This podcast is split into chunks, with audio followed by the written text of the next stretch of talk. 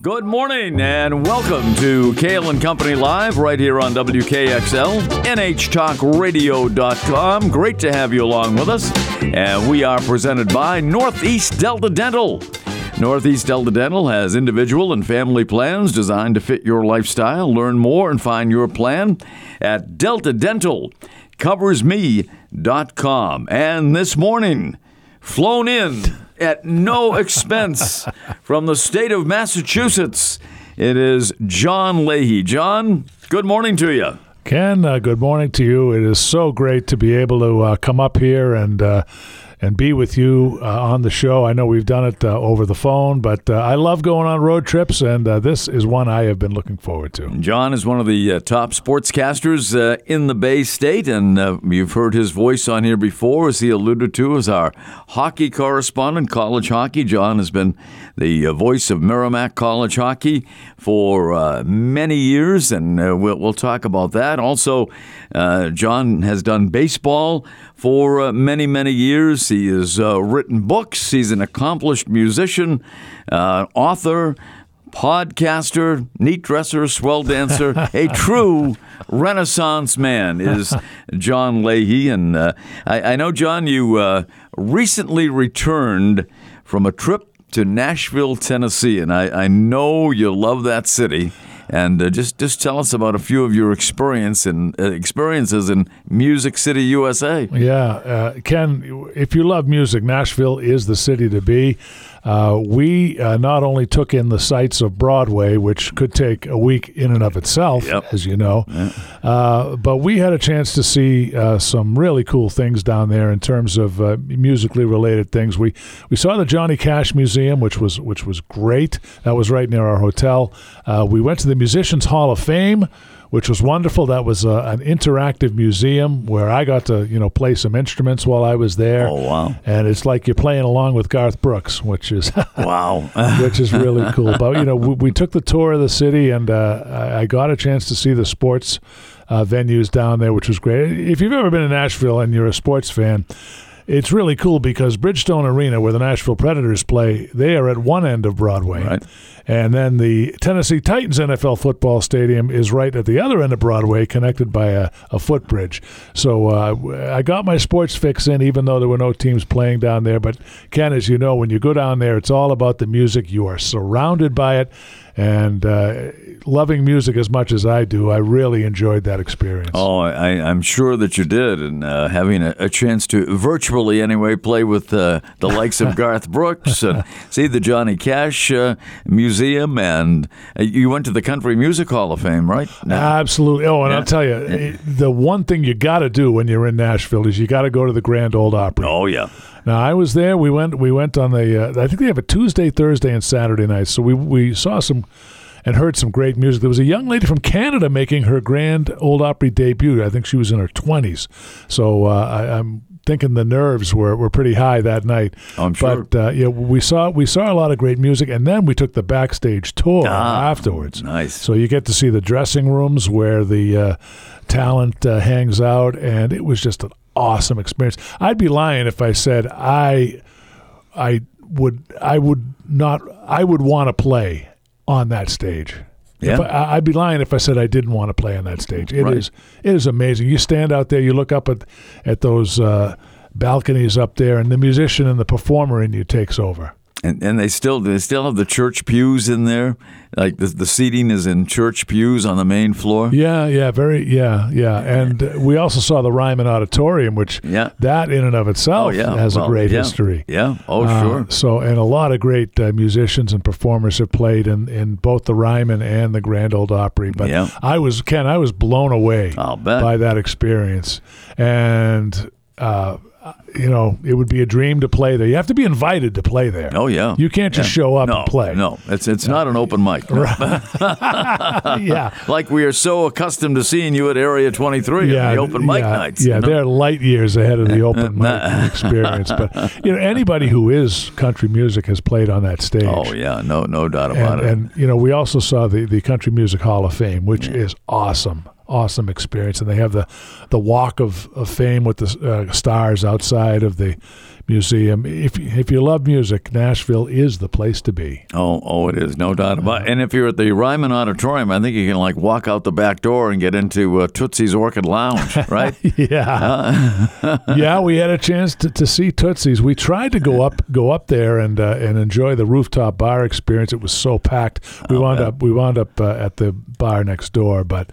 Um, it is it is an amazing experience, and uh, if you have not seen Nashville, you got to put it on your bucket list, especially if you're a music devotee. Oh yeah, great, great, great spot. I, I told you before the show that one night I was in there year, years ago. It has to be years ago, uh, because uh, the gentleman I'm about to mention is no longer with us. But uh, I saw sitting at one table with a, a few friends. He was with a few friends. uh, the great Porter Wagoner. Yeah, yeah, And yeah. uh, you know, at one time he and uh, Dolly Parton uh, were a thing. ah, Yeah, and they, it was Porter that she wrote.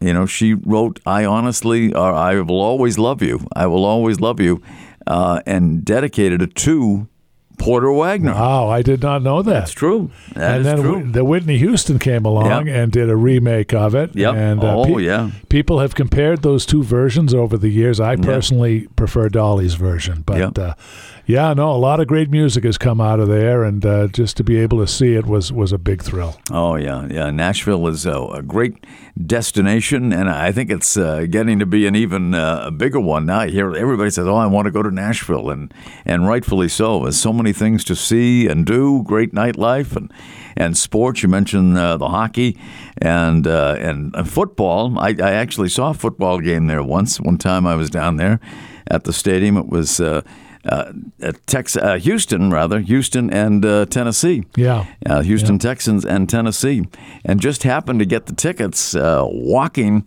down the street. There was a guy, and this was kickoff time was noontime on a Sunday, which would have been one o'clock Eastern time, and the game had already started. And a guy was bicycling down one of the streets in Nashville and was holding up tickets while he was riding his bike, and uh, he said, "Oh, I have two uh, great seats, cheap."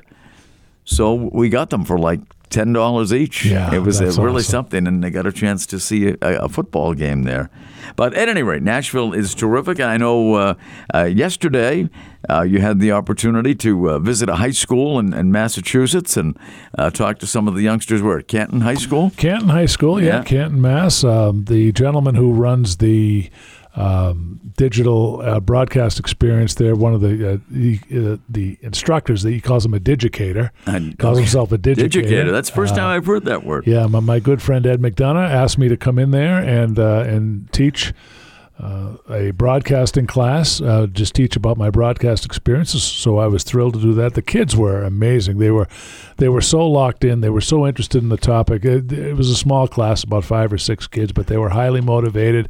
We did some hands-on stuff. We did some play-by-play Wow. stuff, and. Uh, I got to tip my hat to these kids. They they uh, they are really immersed in it, and it was such a pleasure to be able to go there and do some teaching and, and answer some questions. And uh, it was it was great. It was a great experience. So the next generation of broadcasters. There, Yeah. there you go. And, uh, and John, I know you've been in the business uh, a long time. And uh, now, where did you go to, to get your, your broadcast training? Well, I'm a proud graduate of Connecticut School of Broadcasting, which doesn't have a local campus anymore. I went to the Wellesley campus back in uh, 1995 when I chose to get off my butt and do something about the career I really wanted to be in. Uh, so um, that was uh, that was a great experience, and that opened a lot of doors. And uh, you know they've kind of branched out a little bit, and uh, they don't have a campus any campuses here anymore, but uh, they're still around. They're still online. So uh, people that are interested in in in um, becoming involved with the, that school and the broadcasting industry, industry, they still have the opportunity to do that. CSB. So is it all online now? Uh, pretty much. I'm Yeah. not sure if there are any local campuses where you can walk in, but uh, you know, if you check out the online experience, I think that'll answer a lot of questions. Yeah. So Connecticut School of Broadcasting. I went to a school uh, that went out of business Mm-hmm. like uh, two years after I left. I think I helped uh, put uh, get them out of business. I don't know. It was another, I doubt that, Ken. another another uh, a longtime New Hampshire sportscaster, Charlie Sherman, who was on uh, WMUR TV for many many years.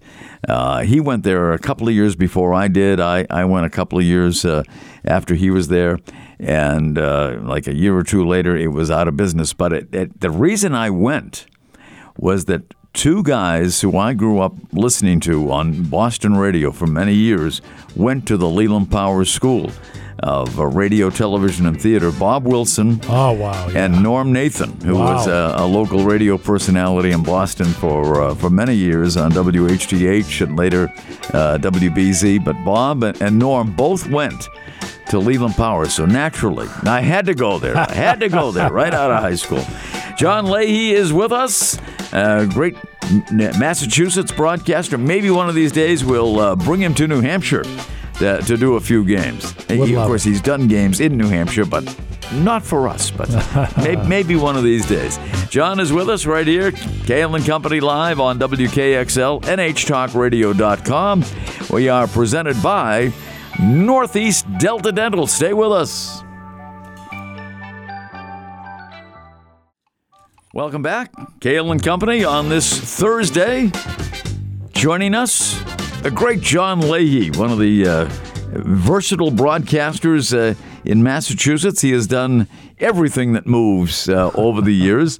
Primarily, right now, it's uh, Merrimack College hockey, and certainly the, the Warriors had uh, a season to remember. You updated us uh, on that uh, throughout the college hockey season, and it was fun to uh, vicariously follow them uh, through you. But it was certainly a year to remember. Yeah, it certainly was. Uh, it was a record-setting year. Um, you know, uh, Merrimack finished in second place in Hockey East, and no one had them picked uh, above eighth when the preseason polls came Right. out. Uh, the the regular season was terrific. There was one very bad stretch of hockey uh, that happened. It started uh, up here in New Hampshire, as a matter of fact, at the the Dartmouth tourney.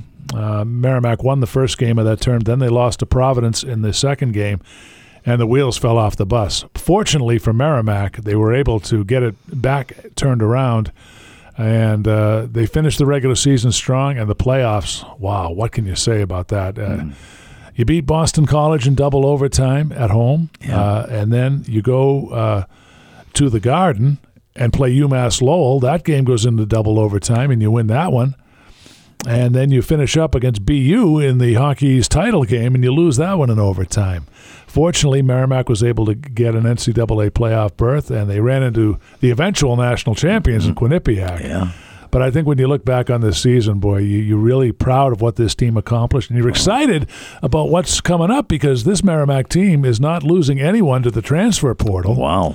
Nobody, huh? They are Wow. losing. They are losing their seniors and grad students. But if you mm. take a look at the transfer portal right now, at least the last time I checked, Merrimack has has no one in the transfer portal. So this team is going to be very good next year, and hopefully for years to come. Who would want to leave North Andover? Not after the year No, they just had. Exactly. Yeah. E- Exactly. And they've got a guy in Scott Borek, who, of course, was here at UNH for a while. He's a guy who's got four decades of ho- hockey coaching experience. The players love him.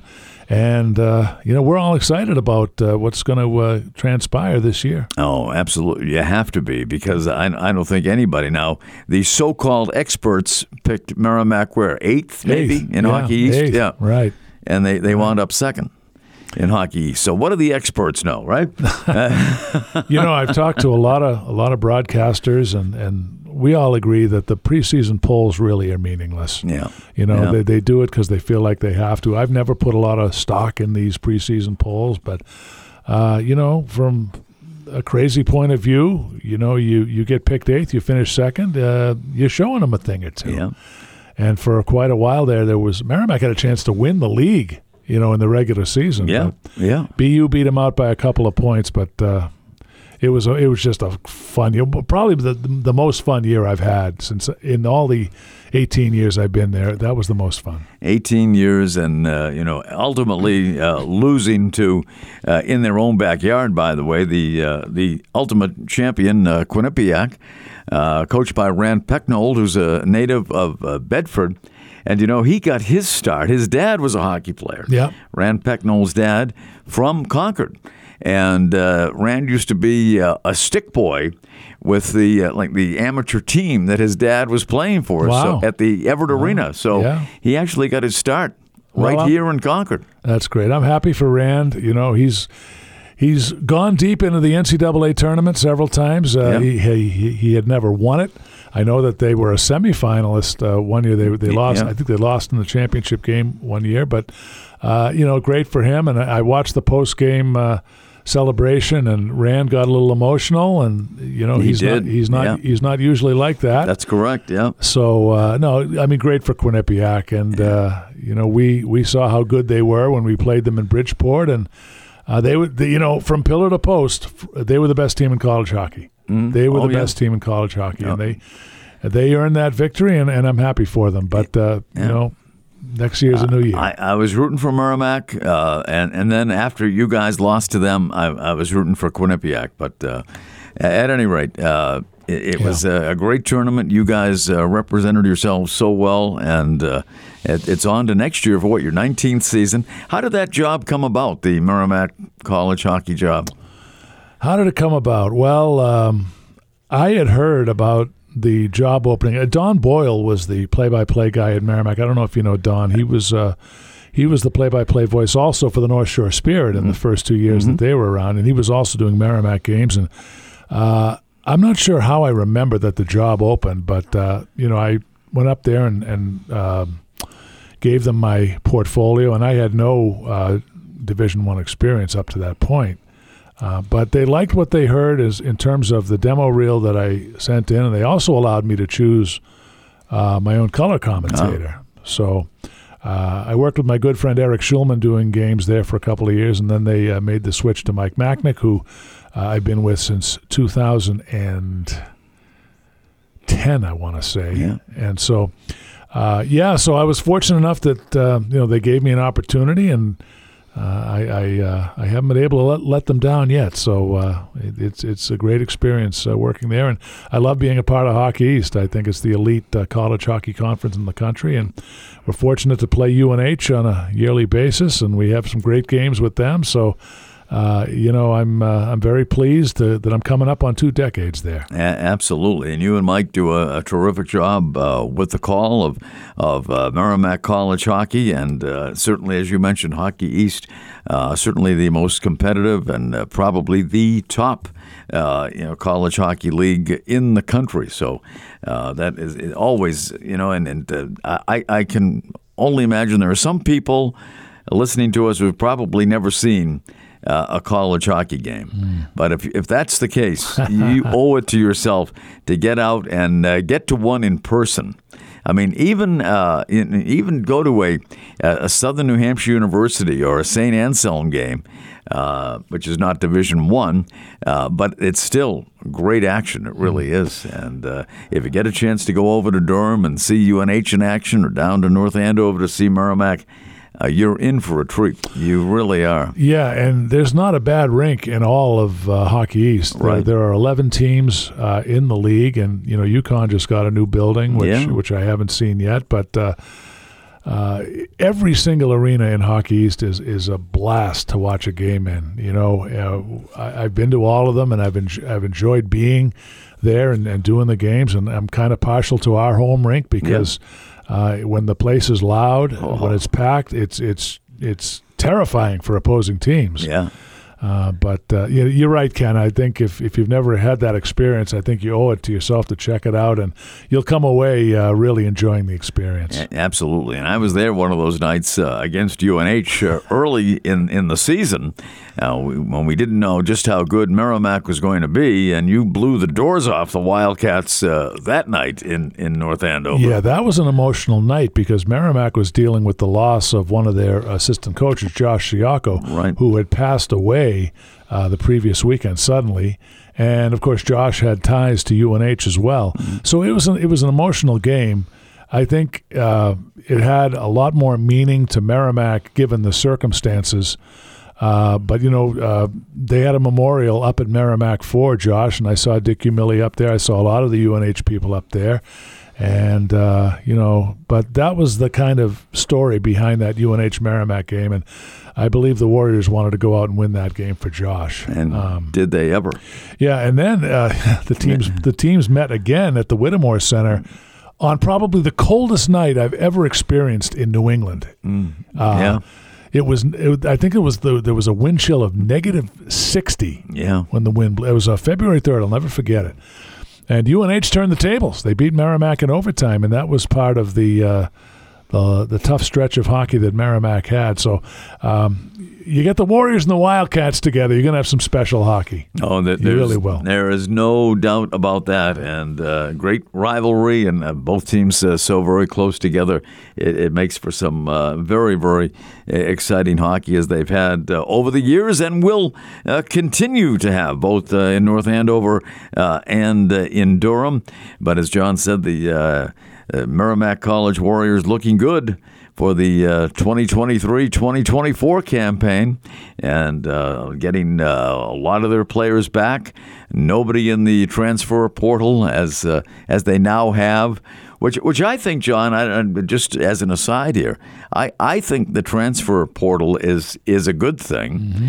Uh, in in the sense that you know teams can rebuild a little quicker yeah, players don't have to sit out a year if they uh, yeah. transfer within the same division uh, as they used to. So, I mean, I, I guess there is some positives, and like everything else, some negatives about the transfer portal. Yeah, yeah. and you know, you see a lot of sales pitches going on. Yeah, There's I'm sure. A lot yeah. of sales stuff going on. Oh yeah. Uh, you know, trying to pitch guys uh, to go here and there. But Merrimack benefited from it last year, so we were grateful uh, that we got the guys we did in the portal. I, absolutely. I, I know uh, UConn rebuilt their basketball program uh, a lot through that transfer portal, and I was grateful uh, about that. Uh, but it, but it also works both ways too. So yep. uh, just like uh, everything else in life. Very well, true. John Leahy is with us and uh, made the trek this morning up from uh, Massachusetts to uh, be on the program. We appreciate it. Flown in at no expense. We'll take a break. Back with much more right here on Cail and Company, presented by Northeast Delta Dental.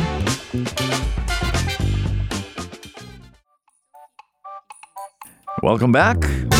Cail and Company live here on WKXL, NHTalkRadio.com. Our special in studio guest today is John Leahy, and uh, you've heard John on the station before during the hockey season, giving us the Hockey East updates and uh, talking sports of all sorts. And we talked about uh, you going to the Connecticut School of Broadcasting, a branch they had in Massachusetts at the time.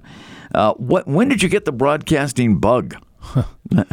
1970. 70? Yeah. I was six That's... years old and I wanted to be the next Fred Cusick. Uh, I used to turn the volume down on my little black and white set and pretend to do the games. The Boston Globe used to print the rosters. Yeah, yeah. paper. Remember that? I do. I used to I cut those out. I used to have them right in front of me. Of course, I, I couldn't do commercials or anything. Yeah, right, that was right. that yeah. was before. It was I, commercial free, yeah. folks. Yeah. you know, and the funny thing was, my parents uh, I wondered how they were going to react to listening to me pretending to be an announcer. I, I wondered, you know, are they going to think I'm crazy? What's going to What's going to happen with this? But to my uh, delight, they were very uh, encouraging, and uh, yeah. they knew that it was a passion of mine. So they were always uh, good about it. So I feel good that. Uh, well, well, 1970 was a good year to pick yeah. for the Bruins. Oh, yeah. Yeah, yeah. right around the time they achieved the ultimate success, right? Yeah, yeah, they certainly did. Uh, that May 10th game winner, Mother's Day of 1970, Bobby Orr from Derek Sanderson. Yep, I was a fresh-faced five-year-old kid when that uh, goal was scored. There you go. Not and even six years. Old. Did you old. broadcast that game? No, uh, no, no, no. but it was, uh, it was. Uh, to, I, I was at that game, John. I'm, really? I'm so much no, older you never than you. told me that. I, I, was there. I well, what happened was I was what at the time I was uh, 16 at the time, so I'm a little bit older than you. Not much. And I had much. gone uh, to an afternoon game at Fenway Park, mm-hmm. uh, and this was like in the early part of May. Know, Bruins uh, were in the playoffs. I was walking through North Station to get my train back home to Melrose. Yeah. So I thought I'd just stop by the ticket office. I had a few bucks, very few, uh, in my pocket at 16 years, probably at 10 bucks, let's say. Uh, maybe not even that much. So I inquired if they had any Bruins playoff tickets. Oh wow! And uh, I said, we only have obstructed view. Mm-hmm. So I bought them. Bought two obstructed view tickets at two fifty a piece. Oh, wow. Two dollars and fifty cents a piece. Ah, that's which awesome. I had to think. I had to think about it because uh, I don't know, two fifty. That's five bucks. Uh, but I did, and it, you know, it wasn't for. It was for like the home playoff game number eight or whatever it might have been at, at the time. So you- didn't know you were going to get a, a Stanley Cup clinching game, which it turned out to be something you'll never forget. on Mother's Day. Yes, and I, I took a a very uh, and on Mother's Day, uh, I took a very good friend of mine's mother, not my mother. and She enjoyed hockey, but this other mother, a friend of mine, loved it so much that she was the one I took wow! to the game. What a story! And it was an obstructed view, and it was obstructed. There were many obstructed view seats in the old Boston oh, Garden. don't I know it? Oh, yeah. Oh yeah, been Yeah. there dozens of times. Probably half the seats were obstructed in one way or the other at the old garden. And, and so what we did was we just stood up uh, behind the last row of the first balcony. And it was a great view. Awesome. So we, we never sat in our obstructed seat. I don't think many people did. That was basically standing room. Yeah. Did you ever buy tickets from a scalper? Oh yeah, I have. I have. I, I have. I did. In I bought a ticket from a scalper in Philadelphia once. Yeah. I went to a game at the Philadelphia Spectrum. Yeah. The Bruins were in town. All right. And I was rooting for the Bruins. You should have seen the dirty looks Oh, I got yeah, from those yeah. Philly fans. Oh. And they call it the city of brotherly love, right? I'm sure you did. Oh, yeah. I, I went to a few games uh, at the Spectrum. Uh, I saw a couple of hockey games and a few basketball games down there. Uh, over the years, I used to, uh, at, at one time when I was uh, in high school, uh, used to keep stats for at, at the at the Boston Garden for Andy Musser, who did the 76ers Right, games on radio on right. WCAU in Philadelphia. And I, I wrote to Andy. I used to listen to him because CAU had a, a good signal into the Boston area. Mm-hmm. And I used to write to him and uh, said that, you know, I'd love to keep stats for you. Uh, you know, if, if you need anybody in, in Boston, I'll be happy to help you out, you know. And I was in high school at the time. And he had a, a regular statistician uh, by the name of Bill Bates, who at that time was the trainer for the Patriots. wow. Yeah Wow. for, Interesting. for the uh, Boston Patriots at the time. But uh, Bill Bates was a longtime trainer, kept stats for Andy Musser. But uh, one night, Bill couldn't show up uh, for some reason. And so Andy gave me a call and said, Can you make it to the game? So uh, I said, uh, yeah. And so I, I, I, I didn't have a press pass or anything. He said, he, I think he said he's going to be at the game. And I said, oh, yeah, I'm going to be there. I probably, I don't think I was planning or not, but yeah, in that case, I'd be there. So I think my mother and I went, and the seat tickets were like two dollars at the time to Mm-hmm. Yeah. get in, so it wasn't Yep. a big deal. You Yep. could sit virtually anywhere. Yep. So I uh, sat down with with Andy, met him for the first time at the at the Garden when they had the the uh, broadcast booth was hanging from the first balcony at Mm-hmm. the Garden, and uh, great seat, and kept stats for him. And uh, afterwards, they gave me ten bucks. And I thought I was a millionaire at the time, getting ten bucks to sit there and watch a basketball game with him. And I and then I continued to do it for a couple of years uh, with Andy. Uh, a- and uh, one night, and it was the first game of an NBA doubleheader at the Garden. The 76ers were in the first game uh, against the San Diego Rockets. wow. And that was a long time ago. And the Celtics and the Seattle Supersonics were playing in the second game. Wow. But the first game was delayed for about an hour because Luke Jackson of the 76ers pulled down the backboard on a dunk. Oh, And glass shattered everywhere. and they had to bring in, roll in the, the new backboard and support and everything. And uh, That's what Daryl Dawkins used to do. Remember? Oh yeah, Chocolate Thunder. Yeah, yeah, uh, absolutely. So a lot of lot of memories uh, from the garden, and uh, and and so you know it was great to be able to go in at that time. I I'm glad I grew up when I did, if I if in fact I ever did grow up. But uh, took the train into the garden or train and subway to Fenway, and you know the admission was so cheap back then. Your story mirrors that of Kenny Albert. Because Kenny Albert, He had connections. who I just yeah, who I who yeah, well, yeah, obviously. But I just had Kenny on my podcast Yeah, a couple of yeah, weeks ago yeah. and he was doing stats for the Rangers at age five. Uh, you know, I remember hearing his name back then when his dad would mention his name. Yeah, yeah. Yeah. And uh, so I got some great stories from Kenny on the podcast. And I also got some great stories from Chuck Kaiton, Yeah. who used to do the games, of course, for the Whalers Yeah. and the Hurricanes. I did a three part uh, series on NHL arenas with Chuck. And if you haven't heard it, it is fascinating. The stories that that man tells I'll bet. is fascinating.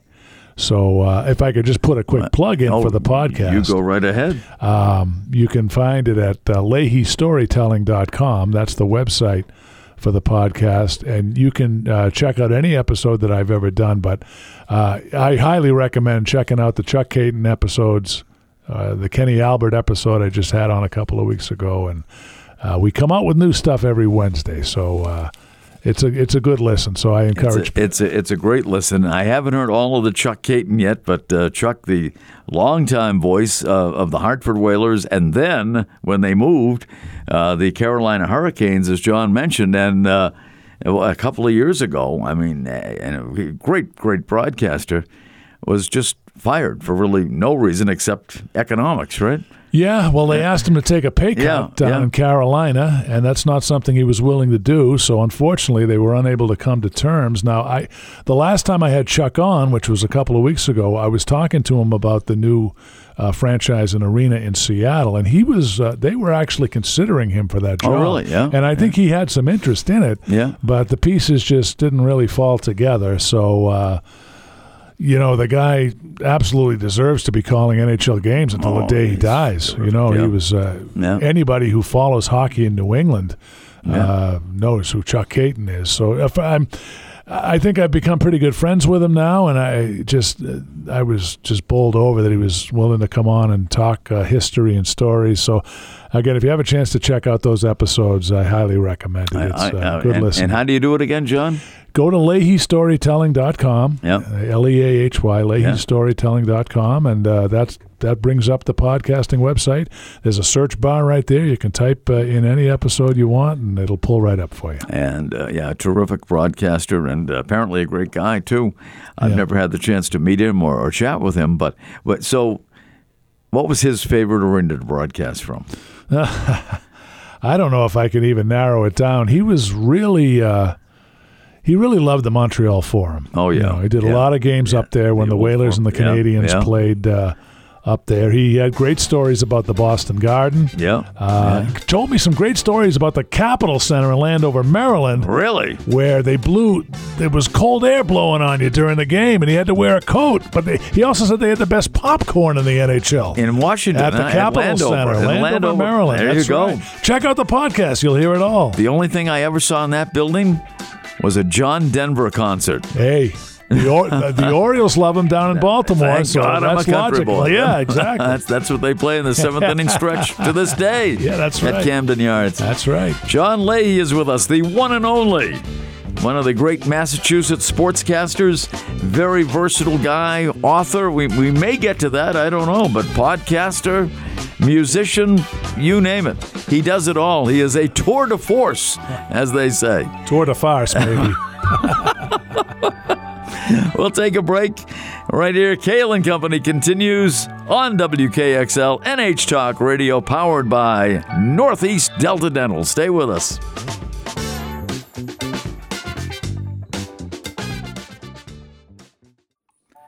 We are back, heading down the home stretch.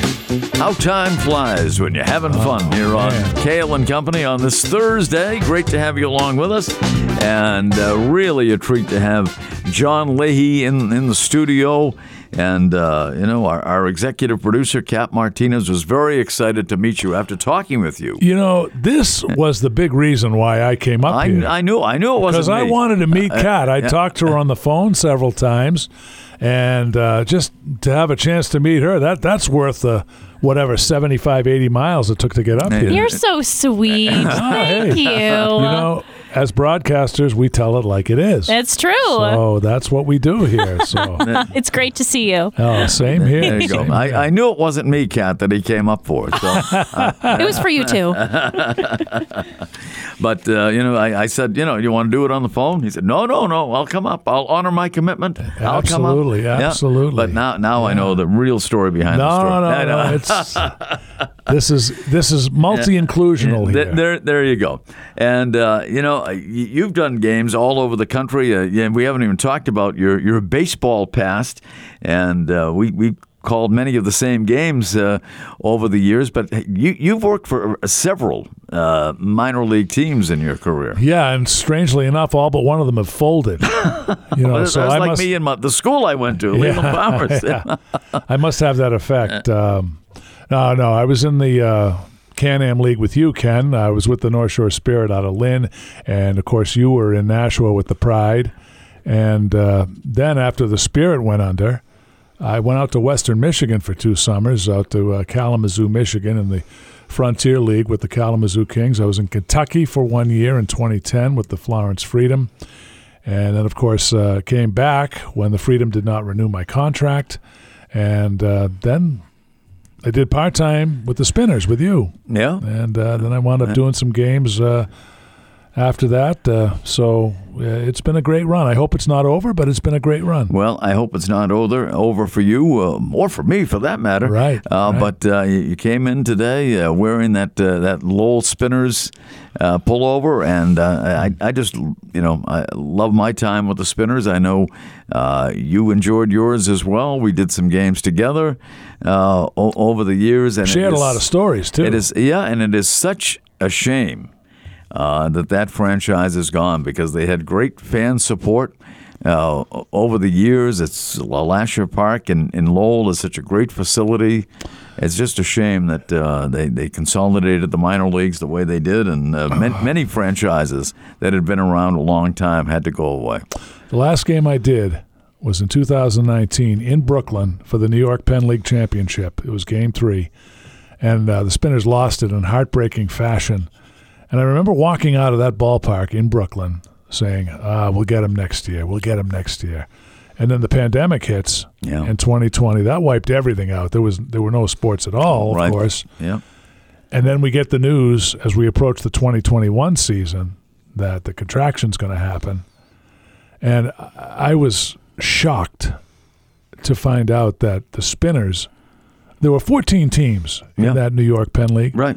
The Lowell Spinners were the only team that did not survive in one way or another. Right. Even those small towns out in Batavia and Auburn, Yeah. you know, they hooked on with, I'm not sure what league they hooked on with. I think it was a collegiate league. Yeah. Uh, but to think, you know, with with the popularity of the Spinners, the way, uh, the way they were, Oh, yeah.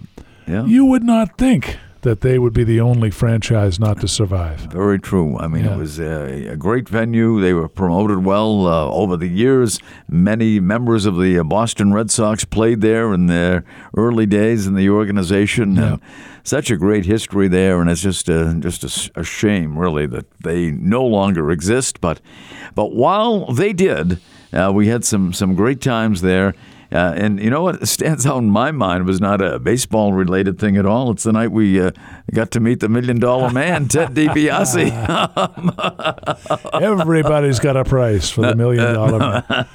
Oh yeah, he, what what a character he was, and uh, of course he's gone off and uh, he's involved with the ministry now. Is he? Yeah, he's Yeah. actually a minister, and uh, you know he still makes appearances uh, with at WWE events, I guess, from time to time. But uh, we were there both the night. Yeah, he was there, and uh, what a great character! One of the great heels, one of the great villains Oh, yeah, yeah. in uh, in Yeah. WWE history. But to have a chance to meet him was a big thrill. yeah, up close and personal. Yeah, we that's have, right. we have the pictures to prove it. Or as, as Hulk Hogan used to call him, the multi-million dollar Uh, man. they're right, right, exactly. So, but the Spinners had all kinds of promotions uh, over the years, like uh, bringing big names like him, you know, in for fans to get autographs, and lots of bobblehead nights, and uh, they they really did it well.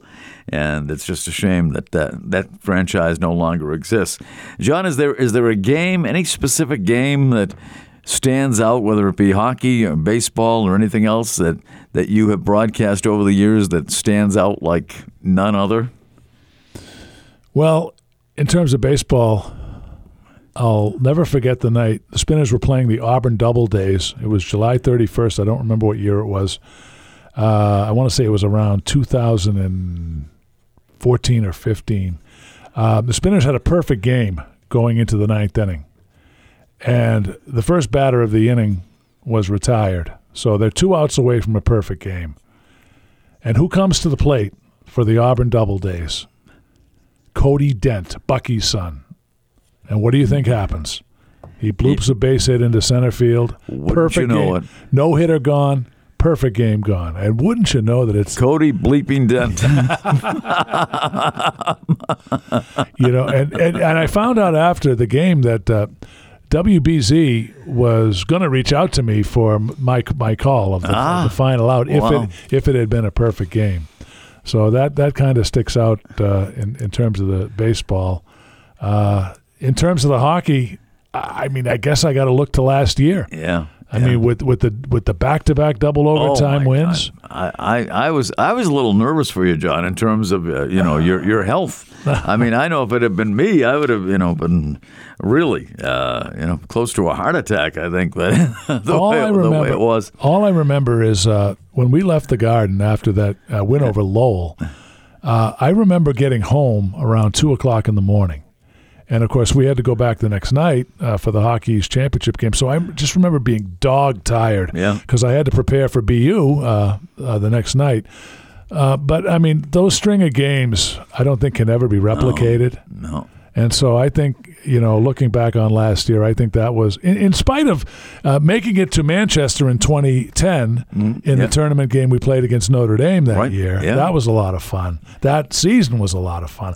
But I think this past year was one for the history books, and uh, it certainly was the funnest year because, and, you know, we were on TV too. We, we, we, Oh, yeah. we made this uh, transition to ESPN Plus. Yeah, right. And so there were a lot of fun things about last year. So I think that would kind of uh, that would kind of fill the void for my favorite. And I, I do remember a game that uh, that we both did in Lynn, Massachusetts in 2007. Yeah. Can-Am League game, uh, playoff game, Yeah. uh, the Nashua Pride and the North Shore Spirit. And you know, John, I think we were sitting even closer that night than we are Yeah. today here in the studio. I mean, Yeah. we're sitting right next to each other. The press box at Fraser Field was tiny, Yeah. and the broadcasters would literally sit right next to each other. That's right. and uh, you were doing it for the uh, the Lynn area. I was doing it for the for the Nashua area, and uh, it was uh, you know a game that uh, you know was won by the Nashua Pride to capture the uh, the uh, the Can-Am League title Yeah, uh, yeah. For, for that year. We But shook hands after the We- last out. You we did. that? We did. You congratulated me, Yeah. like the sportsman that you are, and uh, so no, it was it was great to uh, meet you that way through. That's how we met uh, through through baseball. Yeah, and I'll never forget uh, Butch Hobson had some of the great uh, memories at uh, Fraser Field. Uh, I remember he was thrown out of a game one night. Ken, I know you remember this as well as as, as I do. Uh, Butch Butch blew a gasket. He got thrown out. He blew a gasket. He ripped the first base bag out from the studs and he handed it to a fan in the crowd. And then he came on the radio with you He did to do to do the rest of the game. He did. I'm saying to myself, now wait a minute now. When now I think this- that's the first time that's been revealed publicly. No, know, I- no, I he was on with me that night. yeah. I said, wait a minute now. I don't. I'm not sure this is uh, within the rules. I didn't care. I liked it. But yeah, yeah. So Butch Uh, came up after he, and, and boy, he took that long walk out to the clubhouse. Remember that? Looks. It seemed like it took weeks for him to get to that clubhouse and beyond the uh, the outfield wall at Fraser Field in Lynn. Uh, but yeah, he's, and that was the the second time that he had picked up a base. Uh, the other time was in the 2000 season when the Pride were in the Atlantic League, And uh, actually, they, they made a, a video of that year, the 2000 a year when the Pride won the Atlantic League Championship. And one hot July night at historic Holman Stadium on a disputed call at second base, uh, Butch went out to second base, argued with the umpire, got thrown out, picked up second base, and gave it to a kid. Yeah. He took out the Sharpie, autographed the base, gave it to a kid sitting next to the dugout, and for that reason, that that video that capsulized that championship year was called stolen bases, and that's I'm why. glad he did that instead of flinging it into the crowd Oh, somewhere. Right, right. Yeah. But uh, yeah, Butch was a very colorful guy. He when sure was. managing the Pride as Without he did for a number of years, from 2000 through 2007. Wow, this this uh, morning has gone by very quickly, John. It sure has. And Sure uh, I really appreciate you coming up here from Massachusetts and uh, through the morning traffic. And uh, we'll have you back anytime you- you're in this area. And uh, you will be appearing at uh, Area 23 sometime in July. in July. We were going to be there tonight, but uh, we had to cancel that. But we will be back in July. All right, there you go, folks. We will keep you posted right. as to the arrival of John Leahy back in the Granite State. John, thanks so much. Ken, thanks for having me. I truly enjoyed it. And as did I. Time flies again when you're having fun. Uh, Cail and Company live, presented by Northeast Delta Dental. Northeast Delta Dental has individual and family plans designed to fit your lifestyle. Learn more and find your plan at deltadentalcoversme.com. And don't forget, tomorrow morning, speaking of uh, Northeast Delta Dental, Tom Raffio and uh, Kitty Ray in studio for the Friday Fun Bunch. John, you should be a part of the Fun Bunch someday. Oh, all you have to do is call me. I'll fit- be here. Fit right in. Thanks again, John. Thank you, Ken. And, and have a it. great Thursday, everybody.